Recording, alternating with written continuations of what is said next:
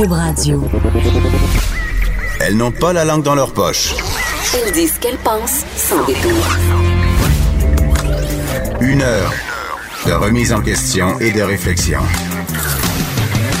Geneviève Peterson. Vanessa Destinée. Les effrontés.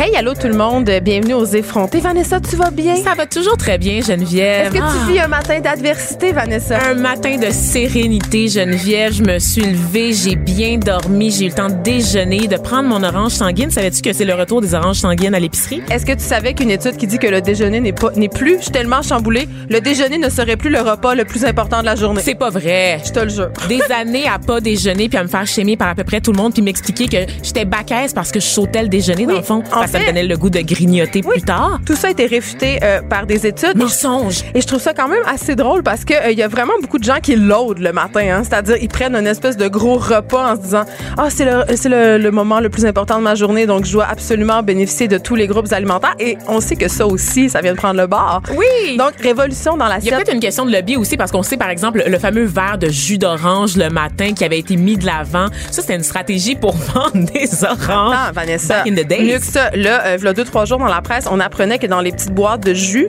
et dans les jus en général, il y avait euh, des matières toxiques. Ah ben voyons. Que dans 250 millilitres de jus, euh, il y avait assez de trucs toxiques pour intoxiquer un enfant. C'est quasiment mieux de manger un poisson qui sort du fleuve Saint-Laurent Hey, attends, au niveau. tu peux pas, tu peux pas me dire ça parce que tu sais que je fais de la, la pêche dans le fleuve Saint-Laurent l'été, de la pêche à la mouche. Puis au début, j'étais dans tout, hein? C'est ça. Cet été, j'étais très préoccupée par le fait de ne pas pouvoir manger le poisson. Donc, je me suis renseignée auprès du ministère euh, des Pêches et de l'Agriculture et on m'a dit que parce que l'eau du fleuve se renouvelait, euh, c'était pas dangereux, en fait, de manger les poissons du fleuve Saint-Laurent, euh, mais les poissons qui sont pas trop gros. C'est-à-dire, si tu pêches un très gros poisson, il y a plus de chances qu'il ait accumulé. Comme un beluga, faut pas manger du beluga qui vient Ben, du fleuve. je pense qu'il faut pas en manger aussi parce qu'ils sont en voie d'extinction, Ah, Vanessa, mais, C'est ça mais, qui se passe avec eux. mais je pense que les gens dans le Grand Nord ils le font, là, les, les gens. euh, Mais eux, ils ont le droit. c'est ça. Eux, ils ont, On a comme volé leur terre. À un moment donné, il faut bien qu'il leur reste quelque chose. eux, ils ont tous les droits. Oui, c'est ça. Qu'est-ce que je voulais dire? Mais dans le fond, fait que là, on peut pas, on peut pas donner des petits jus à nos enfants. On peut plus utiliser du talc parce qu'on sait que le Non, talc, on peut plus rien faire, on faut peut plus rien faire, dire. Faut plus faire d'enfants. Le mouvement antinataliste, c'est maintenant que ça se passe. Ça. ça. va sauver l'environnement. Arrêtez de vous Fait reproduire. que je pense qu'on devrait On juste tout réglé. tout être dans un intellifrais puis puis bouger. ça serait correct. Les télifrais, c'est la nouvelle bulle de plastique. Exactement. Donc on doit tous se mettre dans un intellifrais parce qu'on peut plus rien dire, plus rien faire, plus rien penser. Ouais. Bon, on peut même plus déjeuner, Vanessa. On peut même plus. euh, Mais on est libre depuis déjeuner parce que c'est bon. Voilà, exactement. Écoute, tu sais comment euh, écoute, on est friande de potins, toi Oh, et moi, on adore ça et là se déroule un véritable drame. Vanessa, Oh, T'as pris ta petite voix. Pour vrai, on se croirait dans un épisode des Feux de l'amour. J'adore ça. OK, tu connais euh, Jeff Bezos, qui est comme l'homme, évidemment, le plus riche de la planète Terre. L'homme le plus chauve de la planète aussi. Ah, J'aime pas sa face. Mais moi non plus, mais c'est pas vraiment ça. Il a l'air de Lex Luthor, le méchant dans Batman. Non, mais on dirait que si t'es riche de même, je peux tolérer que tu sois chauve avec une face laide, mais ça, c'est une autre affaire. Mais euh, toujours est-il que Jeff Bezos, qui, euh, on se le rappelle, le fondateur euh, d'Amazon, cet empire euh, du commerce au détail en ligne, euh, il est aux prises. Tu sais, il est dans un divorce qui a fait couler beaucoup d'encre et tout ça. Et là, euh, tu sais, on est vraiment dans un drame. Il, il- accuse en fait le propriétaire, ben, l'éditeur en fait du tabloïd, le National Esquire, Enquirer, pardon. Enquire, qui est oui. toujours à côté de la caisse d'épicerie, à Ah côté oui. des O'Henrys. Mais on aime ça, on aime ça le feuilleter en cachette. Euh, oui, parce qu'il y a toujours comme des espèces de, de photos très sketch euh, embrouillées de vedettes dans, dans leur maison. Et là, et là cette, Ce feuille, tabloïd. cette feuille de chou, ce tabloïd, le, le fait chanter, OK? Et, et il le menace de publier des clichés intimes. oh mon Dieu. Je le sais. Je le de sais. Jeff Bezos? Oui, et là, ça, ces clichés intimes-là dateraient de six mois environ avant qu'il annonce sa séparation d'avec sa femme. Et là, c'est très, très drôle. À parté, on sait qu'aux États-Unis, c'est une société beaucoup plus puritaine qu'ici. Euh, les scandales sexuels, Ça peut défaire une Oui, carrière. ça peut défaire une carrière. Donc, le message concernant le divorce de Jeff Bezos et de son ex-épouse est vraiment contrôlé depuis le départ.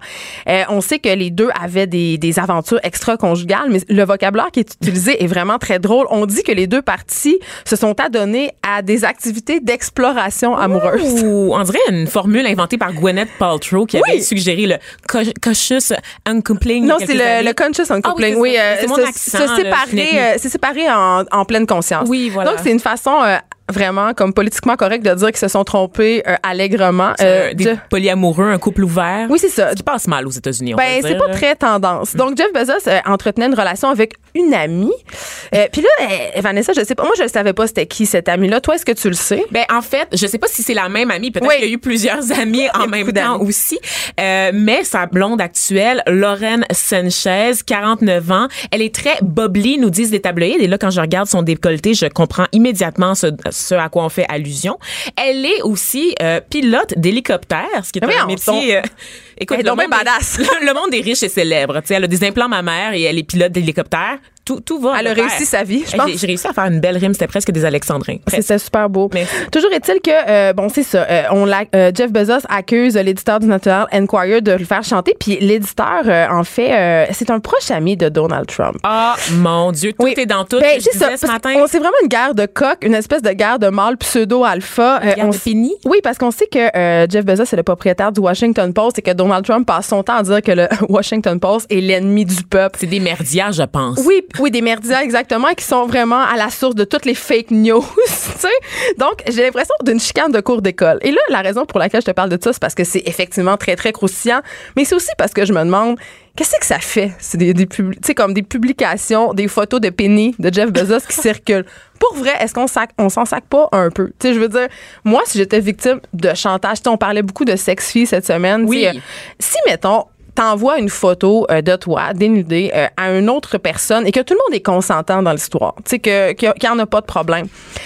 Que ces photos-là soient utilisées pour faire du chantage, euh, puis soient éventuellement utilisées contre toi. Moi, ma, ma première, euh, mon premier réflexe, ça serait de dire, ben vas-y, publie-les. Pu- publie-les. Qu'est-ce que tu veux que ça me fasse? Honnêtement? absolument. Et je, je me rappelle plus c'était quelle vedette, mais il y avait eu un cas comme ça aux États-Unis. Je sais pas si c'est Lady Gaga ou Amber Rose, mais il y avait une vedette américaine qui avait euh, reçu justement des menaces de sextorsion. C'était un tabloïd qui avait dit j'ai obtenu des photos de toi, fais attention, ça va sortir. Elle a pris les devants et elle a publié sur son compte Twitter elle-même les photos Ben, avant que le média ait le temps Ben, de le sortir. Vraiment. Je trouve que c'est la, Yes, queen. je pense que c'est vraiment la meilleure attitude parce que le- le- le- ce qui est à la base du chantage, c'est la peur. Donc, si t'as pas peur, si tu dis, ben, vas-y, publie, la personne, elle a plus aucune emprise sur toi. Exactement. Puis elle vient de faire baisser la valeur complètement de, de l'espèce d'exclusif de ce média-là, tu. Donc, euh, c'est, moi, je trouve ça, je trouve ça tellement ridicule. Tu sais, le penny de Jeff Bezos, on s'en fout. Les seins des hommes sont pas sexualisés de toute façon comme sont sexualisés les seins des femmes. Qu'est-ce qui reste Non, mais à là, on voir? parle de, de, de photos de son organe reproducteur, mais ça aussi, who cares? Ou Pour des vrai, foufounes, là. Ça, ça cache encore une espèce de puritanisme. Puis euh, justement, est-ce qu'on va pas en avoir fini avec la vie sexuelle des politiciens? Ces gens-là ont le droit d'avoir une vie. Ces gens-là trompent leurs femmes comme tout le monde. hein? Ben oui, On va ben le oui, ben oui. Donc, euh, mais on va suivre quand même euh, cette histoire-là euh, qui est digne d'un épisode des Feux de l'amour avec délectation. Moi, le 1 là, la déchéance du 1 j'adore ça. J'adore ça. Écoute, il y a la ministre Isabelle Charret qui, est- qui a remis en fait le débat du hijab sur la place publique mercredi. Elle est allée de déclarations euh, où elle disait que le voile était vraiment un signe d'oppression. Puis, Tu sais, le voile, ça fait couler beaucoup d'encre, ça fait Ouais. pas l'unanimité, même au sein euh, des féministes. Euh, je- D'ailleurs, c'est pas toutes les ministres du cabinet de Monsieur Legault qui sont d'accord avec Isabelle Charret. Il y a certaines qui ont choisi de garder le silence, d'autres qui ont dit que elles étaient juste, elles partageaient pas la, la vision de Isabelle Charret qui sera prochainement euh, nommée ministre de la condition féminine. là. Oui. Donc, euh, c'est c'est assez particulier parce qu'elle a dit en fait, la ministre, pour reprendre ses mots, en fonction de mes valeurs religieuses à moi, le voile est un symbole d'oppression. Et puis on vit dans Et une province laïque. En tout cas, je dis ça de même.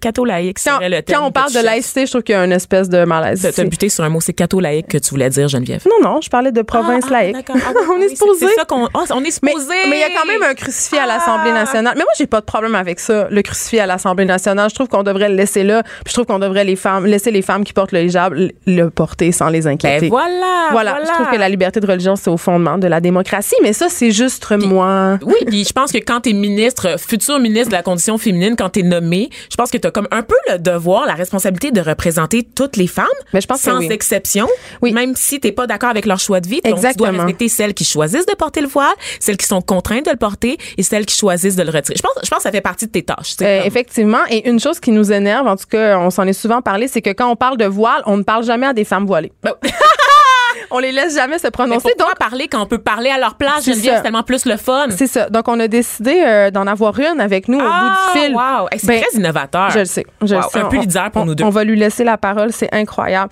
Donc, elle s'appelle Elsie Fnech. Elle est au bout du fil. Bonjour, Elsie. Allô, les filles.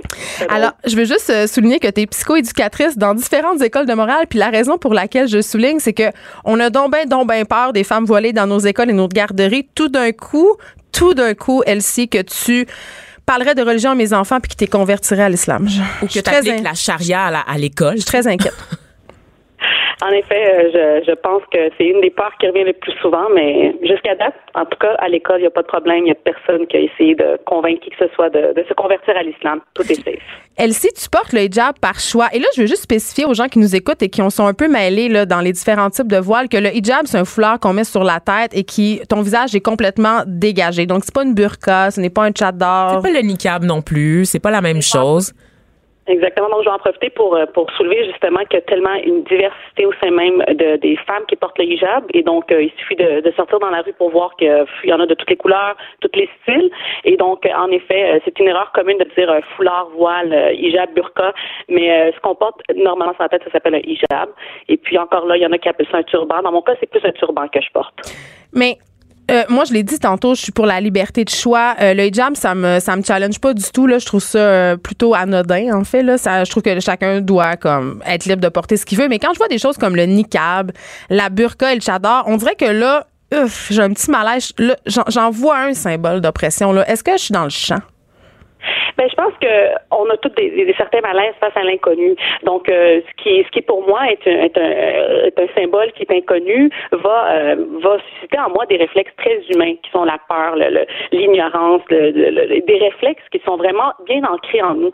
Et donc, ce que nous on invite à faire beaucoup, c'est de surmonter nos réflexes qui sont euh, biologiques, qui sont des, instincts de survie, parce qu'on est quand même une société qui est évoluée. On est quand même une société qui est capable de discuter. Et le problème dans tout le débat ici actuel, c'est que c'est des décisions qui sont par des monsieur, madame en cravate derrière des bureaux. Mais je n'ai pas vu monsieur euh, Legault inviter, m'inviter. Moi, moi, je suis très ouverte, m'inviter puis discuter avec moi puis me dire, toi, elle sait qu'est-ce que tu penses si on passe une loi comme ça.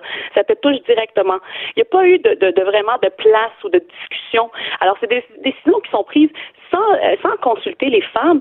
Puis en réalité, on n'est pas menaçante. Puis en réalité, je pense qu'on peut amener vraiment un regard très riche sur la réalité concrète dans les écoles de comment ça se passe. Porter un foulard, toutes les toutes les situations d'échange dans la diversité qui sont vraiment d'une richesse incommensurable. C'est incroyable parce que moi, je suis témoin à tous les jours dans mon quotidien. Euh, c'est très rare qu'on ait des disputes ou des chicanes. Au contraire, ça amène vraiment nos différences, ça amène vraiment un lieu d'échange.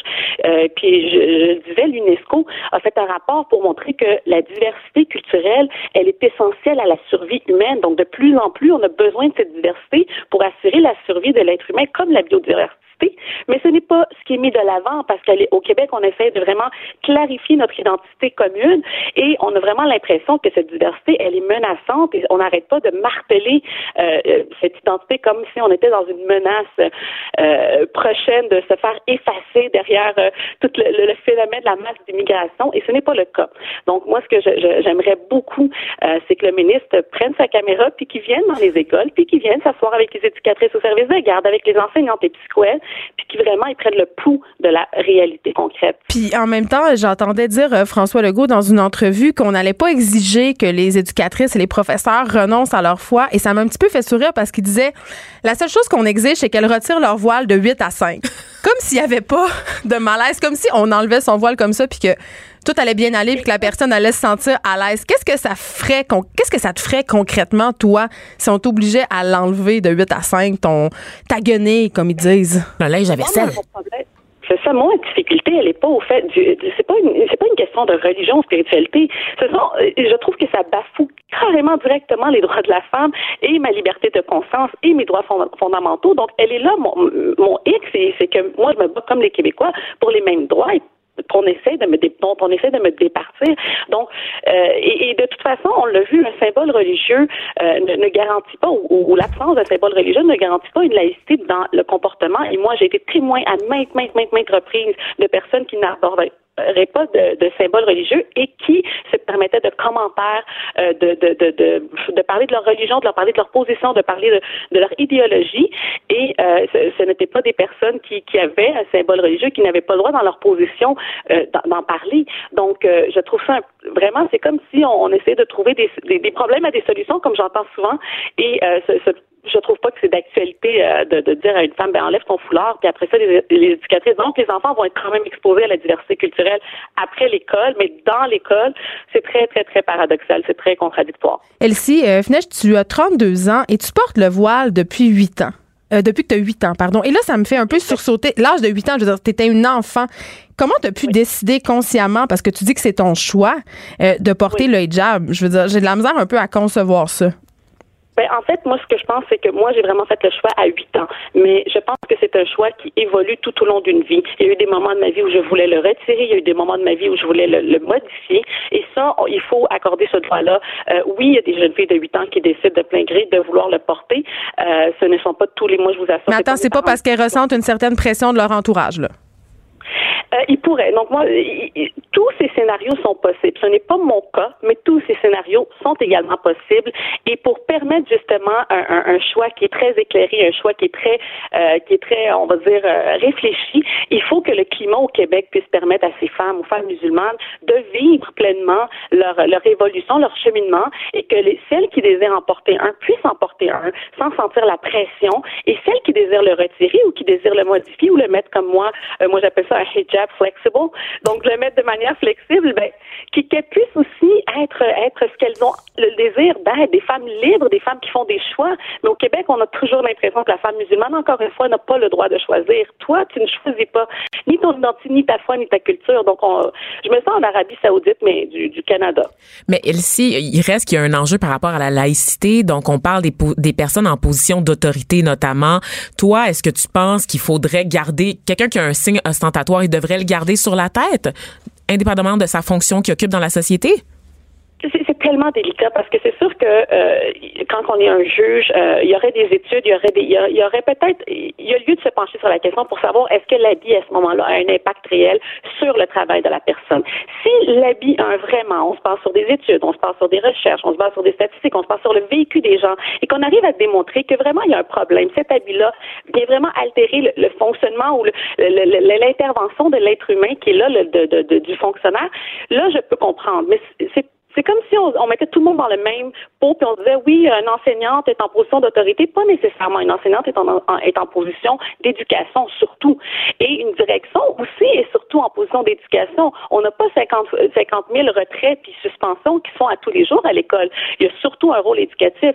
Donc, il y a lieu de se pencher sur la question. Moi, je suis pas fermée à ce qu'on qu'on qu'on adresse la question du juge, du policier, mais on a vu des exemples ailleurs dans le monde. On a vu des policières qui portent le foulard, et jusqu'à date, pas eu d'histoire de problème ou de, de, de, de, chicane par rapport à ça. Donc, je pense que je pense que c'est plus un prétexte juste on essaie de trouver. Moi, mon impression, c'est qu'on essaie de trouver une bonne excuse pour faire passer la loi. Hmm, merci.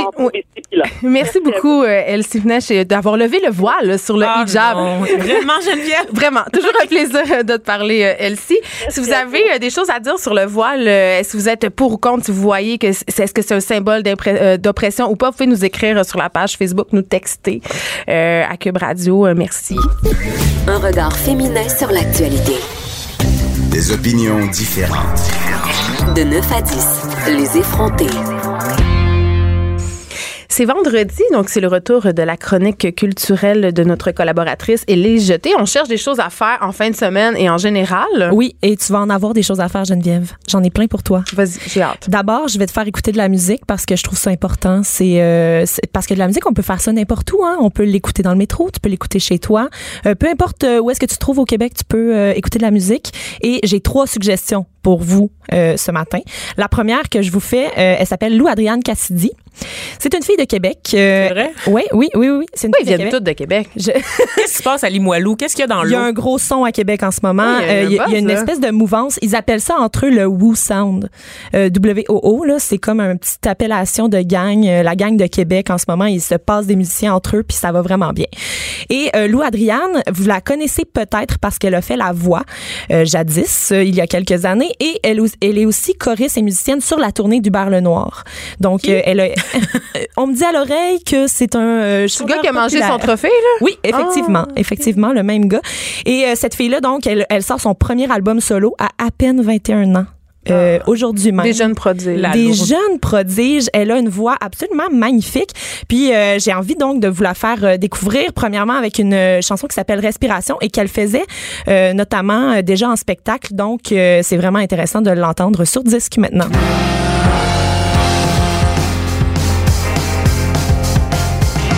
En pleurant sur ce qui restait de ton corps, je gardais mon sang-froid. Le regard tremblant, le cœur brûlant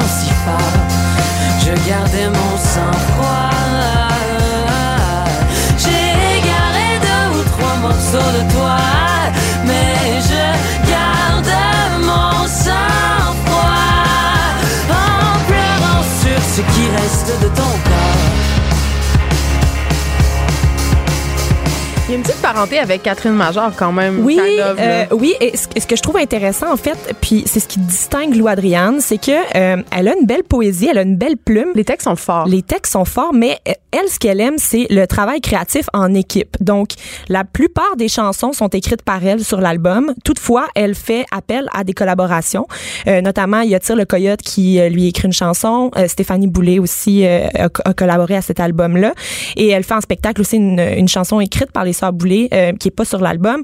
Euh, donc elle, elle trouve beaucoup de richesse justement dans les collaborations. C'est pour ça qu'elle se dit, moi ma carrière, ça pourrait être des fois je fais un album solo, mais des fois je collabore aux affaires des autres. Puis elle aime beaucoup le teamwork. Mais il me semble que c'est ceux qui gagnent pas la voix qui ont les profils les plus intéressants. absolument, absolument. Puis d'ailleurs, elle est signée chez Dare to Care maintenant, grosse boîte, donc un, label un petit peu plus alternatif. Oh, euh, on va entendre une autre, un autre extrait de Lou Adriane. C'est une chanson où elle, qui s'appelle Amour immature, où est-ce qu'elle parle d'un sujet que elle, elle trouve de, son propre aveu là, assez euh, sortant assez du cadre par rapport à l'angle qu'elle explore, notamment un amour entre quelqu'un qui a, euh, qui a qui est plus jeune et quelqu'un qui est un petit peu plus vieux.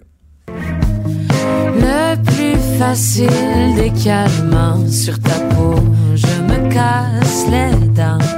Je cherche depuis trop longtemps à cracher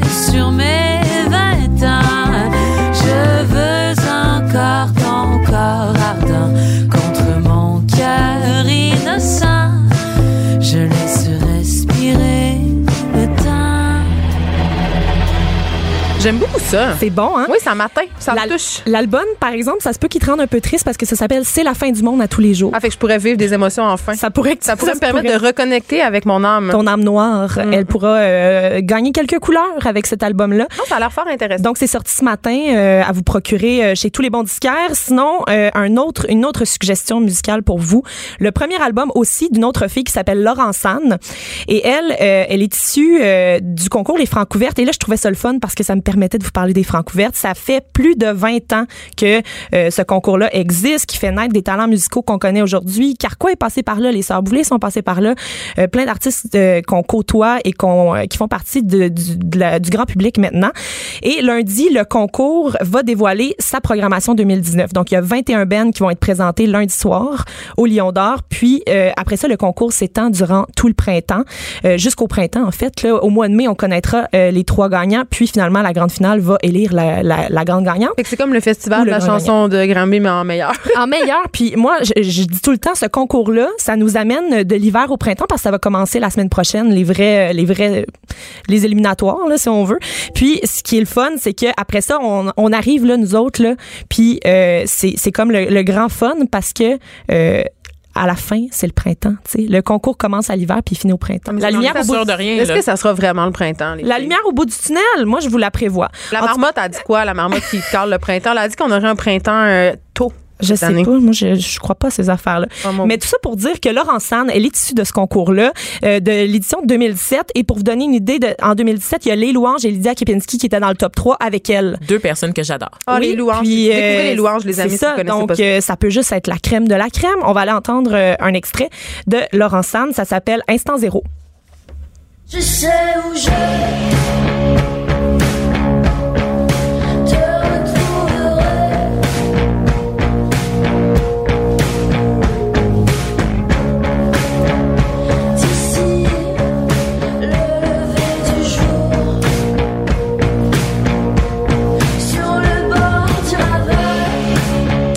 t'as raison, Elise. Il y a vraiment un son euh, qui est très typique. Là. Ça ressemble quand même un peu le, le feeling. C'est l'édition des Francouvertes. Je couvre les Francouvertes euh, depuis sept ans. Puis c'est l'édition 2017. C'est là que tout se ressemblait en finale.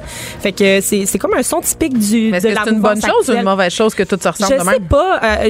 En fait, moi, je trouve ça intéressant parce que l'an dernier, Lou Adrienne Cassidy, dont je parlais un petit peu plus tôt, elle était de la finale des Francouvertes de l'an dernier, de 2018. Elle est arrivée deuxième derrière l'AF, qui est un groupe de hip-hop. Et euh, en troisième place, on avait quelque chose de très noisy, euh, rock punk. Fait que là, c'était vraiment une finale euh, différente. Donc, c'est peut-être un hasard cette année. C'est un, hasard. Je vous donne une dernière suggestion musicale et là, il va falloir patienter jusqu'au 3 mai. Vous allez, vous allez trouver ça vraiment. La patience, c'est pas notre première qualité. Je le sais, je le sais. C'est pour ça que je m'excuse d'avance. Mais il y a une chanson, par exemple, que vous pourrez consommer à outrance jusqu'au 3 mai. C'est le premier single de Jesse McCormack qui est sorti hier.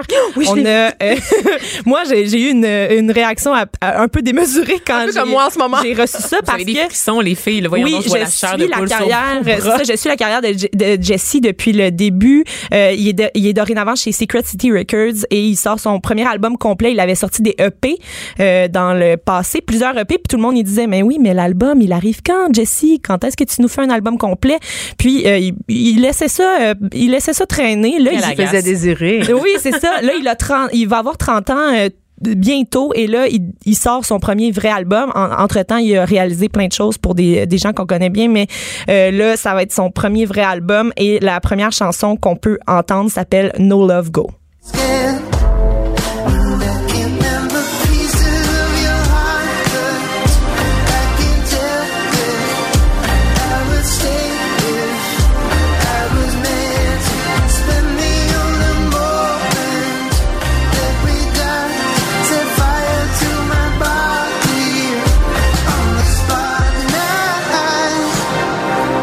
dirait la musique qui joue chez Urban Outfitters. Non, mais il y a un feeling très années 80 Miami Vice. Oui. J'adore. Ouais, puis moi j'ai toujours appelé ça du rock sexy. Oui, c'est la musique sexy oui. pour se faire des choses. Il a dévoilé également plein de, plein de dates de tournée en Amérique du Nord et en Europe euh, pour 2019. Le 20 février, il sera au Palais Montcalm à Québec et le 8 mars au Théâtre Corona à Montréal. Mais toutes les autres dates sont sur son site web.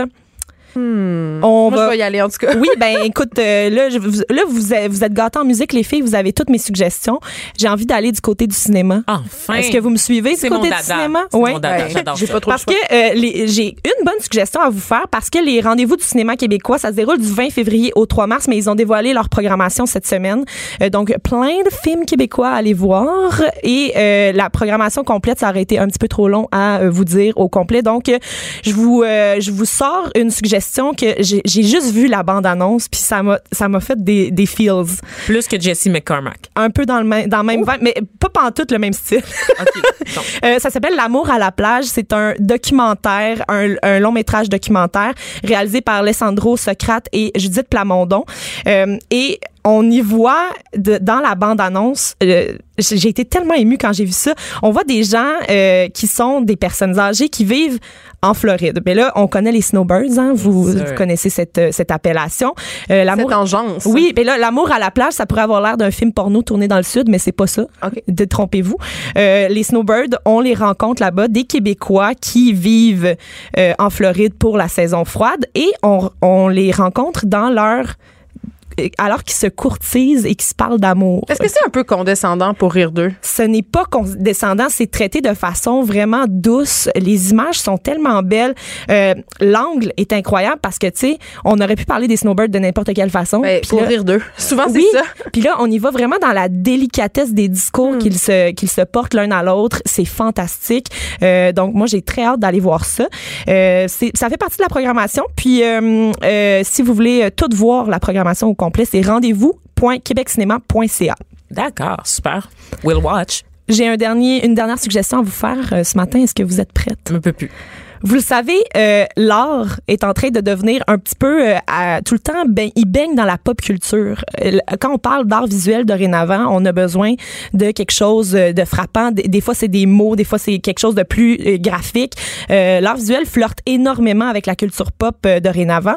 Les collages sont vraiment à la mode aussi, tu sais, des, des collages, c'est Comme le scrapbook? Ben oui. Non, plus des, des, des collages plus edgy, Vanessa. Vanessa.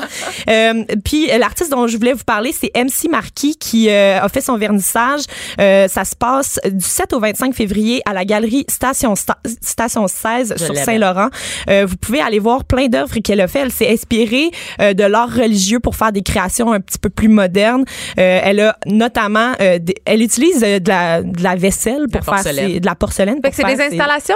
c'est, c'est, c'est de la porcelaine décorée, mettons, de ces mots et de ces images. Des fois, il y a Euh, des mauvais mots dessus. Des mauvais mots. Il y a une image notamment de Jésus avec la, la phrase Father issues dessus. Est-ce que c'est elle qui fait les assiettes avec euh, justement des sacres et des, euh, des Oui, petites absolument. phrases? Elle fait plein de choses peut comme ça. On a pu la connaître euh, notamment avec des, euh, des tasses où c'est écrit euh, tasse-toi. Gère-toi. Ou euh, c'est chaud, c'est chaud, c'est chaud Ouais. euh, pour euh, imiter Piment Fort. Donc, elle, elle va chercher des, des affaires qui nous touchent. Des éléments de la pop culture. Oui, que ça nous rappelle des, des souvenirs.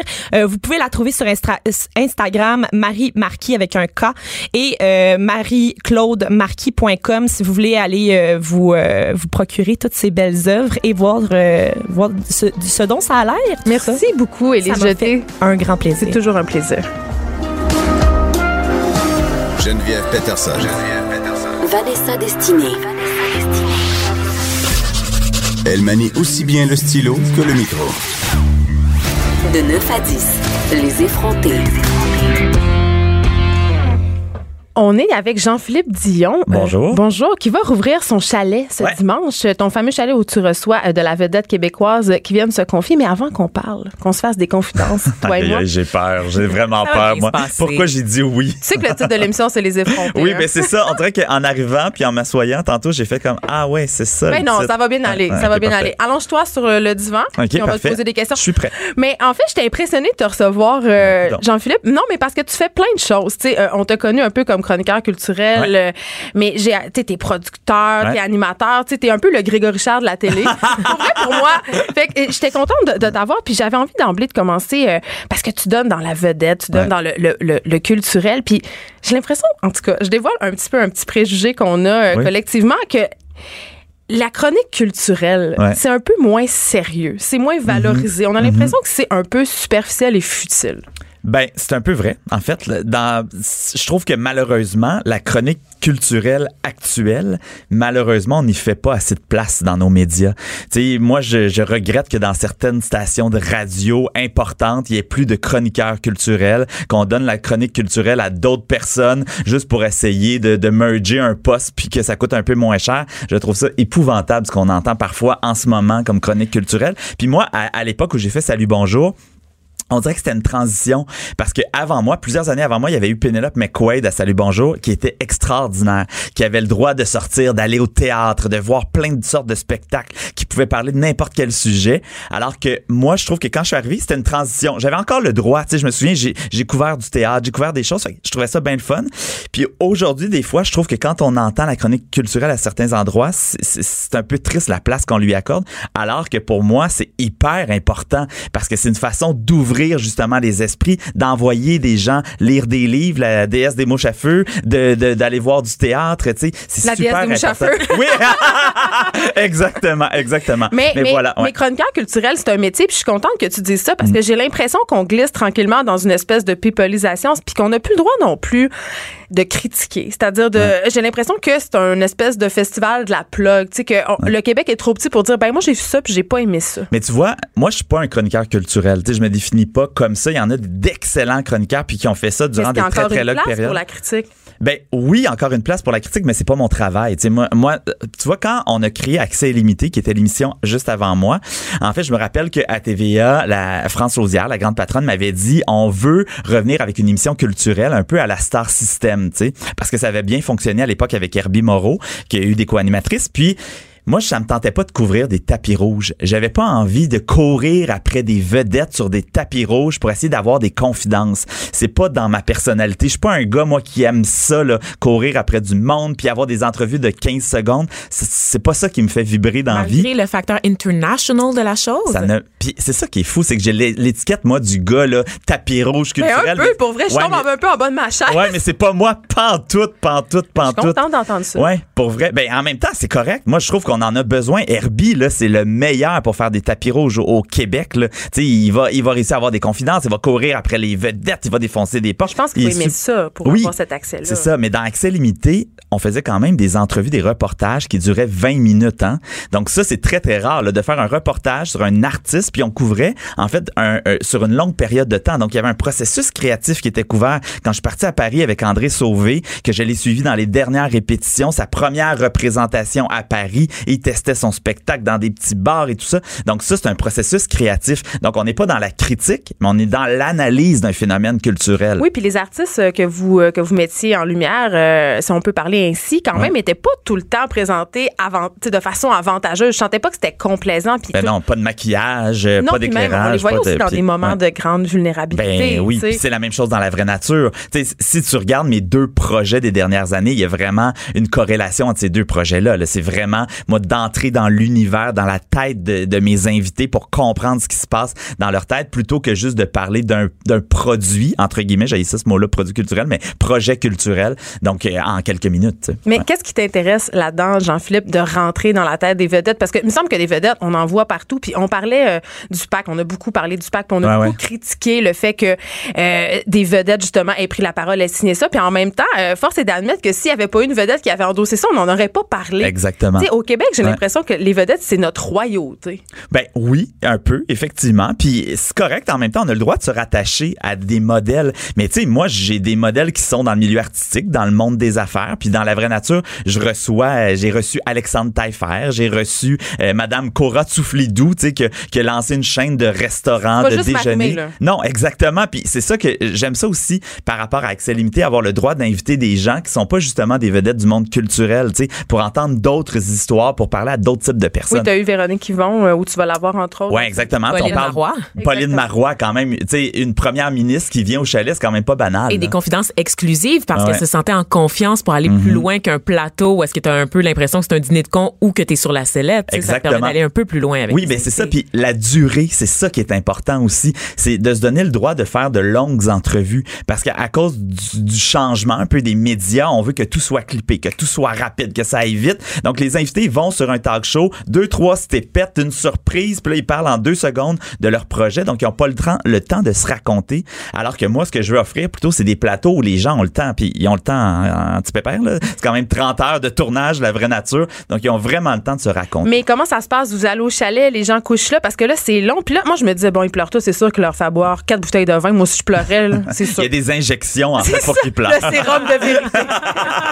Eh mais non, mais en fait, c'est super simple. Les, les, invités arrivent le matin, donc ils passent vraiment un week-end avec nous. Donc il y a une nuitée. Euh, on a ouvert un bed and breakfast. C'est vraiment ça. Donc ils arrivent. Il y a le premier segment en fait, c'est la grange. Donc c'est là qu'on parle de l'enfance. Puis c'est souvent là qu'il y a le plus de pleurs, tu sais, parce que les invités replongent dans leurs souvenirs d'enfance. Mais c'est pas des pleurs tristes. Tu sais, c'est des pleurs de nostalgie. C'est des pleurs qui évoquent des souvenirs. C'est beau, moi je trouve. Là, tu sais, je trouve ça beau. Puis moi j'ai ça la première saison de, de La Vraie Nature quand je lisais des chroniqueurs télé dire j'ai eu un show de puis il y a trop de gens qui pleurent. Mais on a tendance à penser que tu cherches un peu la money shot quand même. Tu sais, justement, de, de, faire, de déstabiliser ton invité pour faire de la bonne télé parce que c'est un processus qui est quand même efficace en maudit. Tu sais, quand on a regardé ça, moi j'ai le moton. Là, ouais. Ben oui, mais ça marche. Oui. C'est ça. Ben c'est ça. Donc tu vis une émotion, puis c'est ça le but. Puis moi, ce que je veux. Pourquoi ça t'énerve quand on dit ça? Ben, j'ai ça de dire que c'est un show de braillage parce que c'est comme si de dire que des vraies émotions, c'est du braillage puis c'est de diminuer ça. Alors que moi, ce que je veux, c'est qu'on parle avec nos tripes. On parle de qui on est,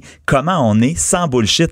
Puis tu sais, moi, je veux, ça paraît, je trouve que une expression bien plate là, mais je veux faire de la télé vérité. Tu sais, moi je veux faire du documentaire. J'ai fait bail avec Alexandre Taillefer ces dernières années parce que justement je voulais faire des sujets profonds. Je veux parler des vraies affaires. J'ai pas envie d'être dans la superficialité comme tu le disais, tu sais qu'on qu'on retrouve parfois dans la chronique culturelle. Donc la vraie nature c'est ça. J'ai le goût de rentrer dans les sujets, d'aller loin. Puis parfois ça va passer par les pleurs, parfois ça va passer par les rires, parfois ça va passer par les malaises, la gêne. Mais il faut pas avoir peur de vivre nos émotions on est des humains. Mais parlons-en justement de ton rôle de producteur. Tu as fait allusion au documentaire de Bain qui raconte en fait l'histoire d'Alexandre Taillefer et du suicide de son fils. Puis, euh, il y a eu beaucoup de commentaires sur ce documentaire-là quant à la sobriété, justement, l'espèce de retenue euh, qu'il y avait. Les gens euh, voulaient que ça aille plus loin. J'ai pas entendu ça. Moi, j'ai vu ça dans des certaines chroniques euh, télé. Mais est-ce que, est-ce que cette sobriété-là était, était, fondamentale pour toi? Parce qu'il n'y en a pas de money shot dans bail. Là. on n'a même pas. Oui. La sobriété, on est allé loin quand même dans les confidences d'Alexandre. Là, il parlait quand même de tout ce qui est arrivé avec son fils. On a exposé la situation, on a cherché. Mais la fameuse lettre, vous avez fait le choix éditorial de ne pas la lire. Ben, pas au complet. Ben non, c'est ça. Puis c'est sûr qu'à un moment donné, il faut, faut se mettre des limites. Puis tu sais, si on était allé justement trop loin, on serait tombé dans une espèce de voyeurisme. Puis moi, je voulais pas non plus enlever le focus sur le, le, le, sujet qui est la santé mentale chez les jeunes. Par exemple, quand on a interviewé le docteur Barrette, le ministre de la Culture à l'époque, euh, de la Culture, oui, de la Santé à l'époque, ces réponses, il y avait des réponses qui n'avaient pas de bon sens, là, mais on les a toutes enlevées du documentaire. Pourquoi? Parce que moi, je voulais pas qu'au lendemain, on parle des réponses qui n'ont pas de bon sens du ministre de la Santé plutôt que de parler du cas présent. mais en même temps, ça fait partie du problème. Oui, mais lui, il est plus là. là. Fait qu'est-ce que ça donne de s'attarder? bien nous en face, par Oui, c'est ça. Mais qu'est-ce que ça donne de s'attarder à un homme qui va peut-être plus être là? Donc, tu sais, moi, je voulais vraiment que le lendemain, ben, on parle de qu'est-ce qu'on fait pour protéger la santé mentale de nos enfants, qu'on parle pas du ministre Barrette. Eh, Jean-Philippe Dion, tu restes avec nous parce qu'au retour de la pause, on va se parler justement de ton implication euh, dans la cause de la santé mentale. Pour nous rejoindre en studio. Studio à commercial cube.radio. Appelez ou textez. 187 cube radio. 1877 827 2346. Les effrontés. Toujours avec euh, Jean-Philippe Dion, ce génie de la Eh télévision. mon Dieu, mon Dieu. Et du vedettariat. Calme-toi. Tu nous ouvres les portes des, euh, de, de l'esprit de nos vedettes. Mais euh, tu fais aussi d'autres choses. Tu es le porte-parole du réseau avant de craquer. Ouais. Et là, je dois te dire que je savais pas du tout c'était quoi. Ouais. Et quand j'ai vu c'était quoi, j'étais enchantée, Jean-Philippe. Mhm. En fait, c'est une fédération d'organismes voués au mieux-être de l'entourage des personnes qui ça. côtoient des gens qui ont des problèmes de santé mentale. Exact, ça s'adresse pas en fait à la personne qui a une problématique de santé mentale, mais aux personnes autour. Donc parce que euh, j'en ai parlé mille fois, mais moi ma maman a des problèmes en santé mentale, donc je suis le fils de quelqu'un qui a des problèmes en santé mentale. Puis c'est difficile pour un enfant, pour un mari, pour une sœur de, ben pour une sœur, pour une fille en fait dans ce cas-ci, de, de de savoir quoi faire, de savoir comment gérer la situation région quand la personne est en crise, est-ce que tu shake ou est-ce que tu l'écoutes? C'est plein de questions qui se posent. Donc, euh, en fait, cet organisme-là, euh, il y en a un, il y a une division qui est à Grimby qui s'appelle l'Oasis. Puis moi, je me rappelle que quand on était jeune, ma mère était allée chercher des ressources là. Donc, quand ils m'ont approché, le, le précédent porte-parole, c'était Rémi Girard qui était là pendant des années parce qu'on sait qu'il y avait, euh, il y avait des gens autour de lui atteints de problèmes en santé mentale. Donc, ils m'ont demandé, en fait, euh, de, de me joindre à eux. Puis je trouvais que c'est exactement parce que pour moi, je veux parler de santé mentale beaucoup dans les médias, mais c'est difficile parce que je parle toujours de ma mère. Je parle jamais de moi, de mon cas, tu sais, parce que on veut parler évidemment de la personne qui a des sent problèmes. toujours mal. euh, ben, je, je partageais à ce micro, moi, mon ex-mari a fait une dépression vraiment majeure. Puis je racontais comment c'était difficile euh, quand tu étais une personne dans l'entourage parce qu'il y avait jamais personne qui prenait de tes nouvelles. Ouais, Toi, comment t'allais là-dedans? Ouais. Puis qu'on était un peu laissés à nous-mêmes, ce qui est normal. Puis quand tu veux avoir de l'écoute ou des ressources, ben tu te sens un peu ingrate? Exactement. Mais c'est vrai parce que tu dis, ouais, mais là, faut qu'on focalise sur la personne qui a vraiment besoin d'aide. Mais comment tu peux aider une personne si toi-même tu sombres, tu sais? C'est impossible. Est-ce que puis tu penses que ça peut aller loin comme ça? Est-ce que tu penses Ben qu'on oui. peut sombrer soi-même dans des problèmes en aidant quelqu'un? Il y en a beaucoup, il y en a beaucoup, beaucoup d'époux, de maris qui ont fait des dépressions parce qu'ils essayaient de soutenir leur épouse, leur conjointe, le- peu importe, une personne dans leur famille. C'est arrivé mille fois, là. Puis c'est ça, en fait, moi, mon message, c'est vraiment ça. Il faut que tu sois fort pour aider quelqu'un. Donc, faut pas que toi, à un moment donné, tu t'oublies. Puis il faut que tu penses à toi. Tu tu peux consulter toi aussi. Tu peux aller voir des psychologues juste pour t'aider toi parce que tu veux aider quelqu'un. Puis nous, on a une ligne, le 185 craqué. Donc, les gens peuvent appeler. C'est gratuit pour avoir des ressources. Puis il y en a partout à travers le Québec. Hein. C'est des- vraiment une, une ressource qui est gratuite. Puis des fois, ça peut faire du bien de juste de ventiler. Exactement. C'est ça souvent qu'on a de besoin. Ouais. Écoute, tu as célébré le Nouvel An en Thaïlande. Et là, je peux pas m'empêcher de parler de ton amoureux, Martin Boisclair. C'est-tu Euh, là que tu tombes dans le people? Ouais, là, c'est C'est-tu là que ça se passe? Là, c'est mon moment, Sonia Benezra. Je suis tellement contente. Non, mais tu nous l'as présenté, puis ça fait 15 ans que tu étais avec. C'est Ouais, quand ça- même. ouais, ça- ça a Et été là, long. Oui, ok. mais là, pourquoi t'as entendu de même? J'ai envie de te demander, t'étais-tu gêné? T'avais-tu peur? Parce que tu t'es jamais caché euh, d'être gay, Exact, mais ouais, en ouais. même temps, tu, tu faisais pas de ça, le porte, tu te faisais pas le porte-étendard euh, de ton identité. C'est- c'est- Qu'est-ce qui t'a mené à nous, à nous le présenter? Ben, en fait, c'est deux choses. À part le fait qu'il est que- très, très cute. Ah bon, c'est c'est très gentil. il est beaucoup plus vieux que moi, là, donc. euh, Pas grave. ouais. Est-ce que t'as des daddy choux? Non, non, non, non, non, c'est 10 ans quand même, c'est pas si, c'est pas si mal. Mais en un fait, jeune père. ouais. Mais en fait, il y a deux choses là-dedans. J'ai attendu aussi d'être plus établi dans ma carrière pour le présenter parce que je voulais pas être identifié comme le jeune animateur gay, tu sais. Puis là, donc, être invité sur, tu fais des- une drôle de face. Ben, Mais en être fait, invité euh, sur tous les plateaux pour parler de, puis tu sais, je refuse plein d'entrevues pour parler d'homosexualité. J'en fais, là, puis j'ai pas peur d'en parler.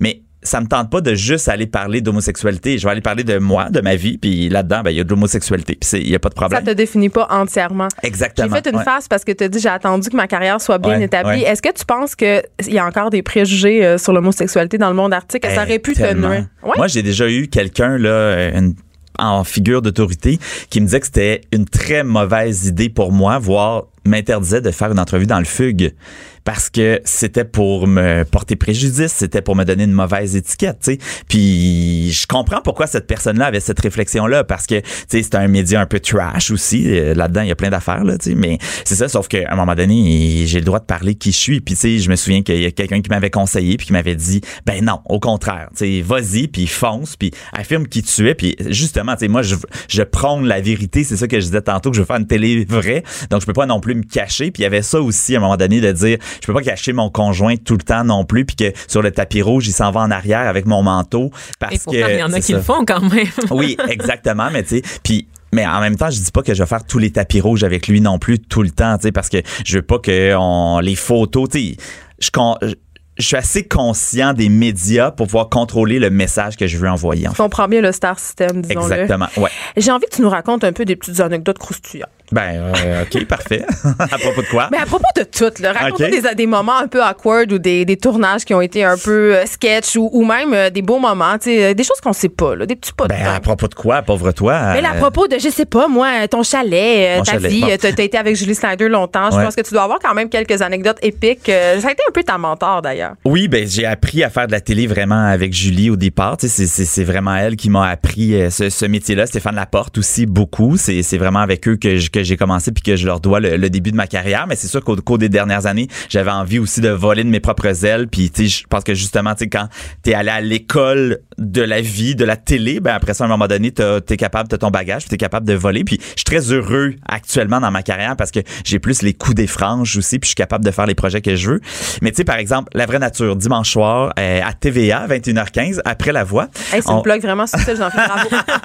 bravo. Mais là, on fera pas comme si Cube Radio appartenait pas à Québécois. J'apprends que- beaucoup oui. de toi. Je pense que tu vas être comme un mentor pour moi. Parfait, tu viendras. je vais la t'enseigner. propriété de Québécois. Ah ouais. Ben oui, j'ai entendu Je ça. savais pas ça, je m'en vais. Bye. Mais en fait, Pour tu vas ça que Pierre Carl, il vient. C'est ça. En français, s'il vous plaît. J'adore ça. Merci. Ça, c'est vraiment Pierre Carl. Il a raison.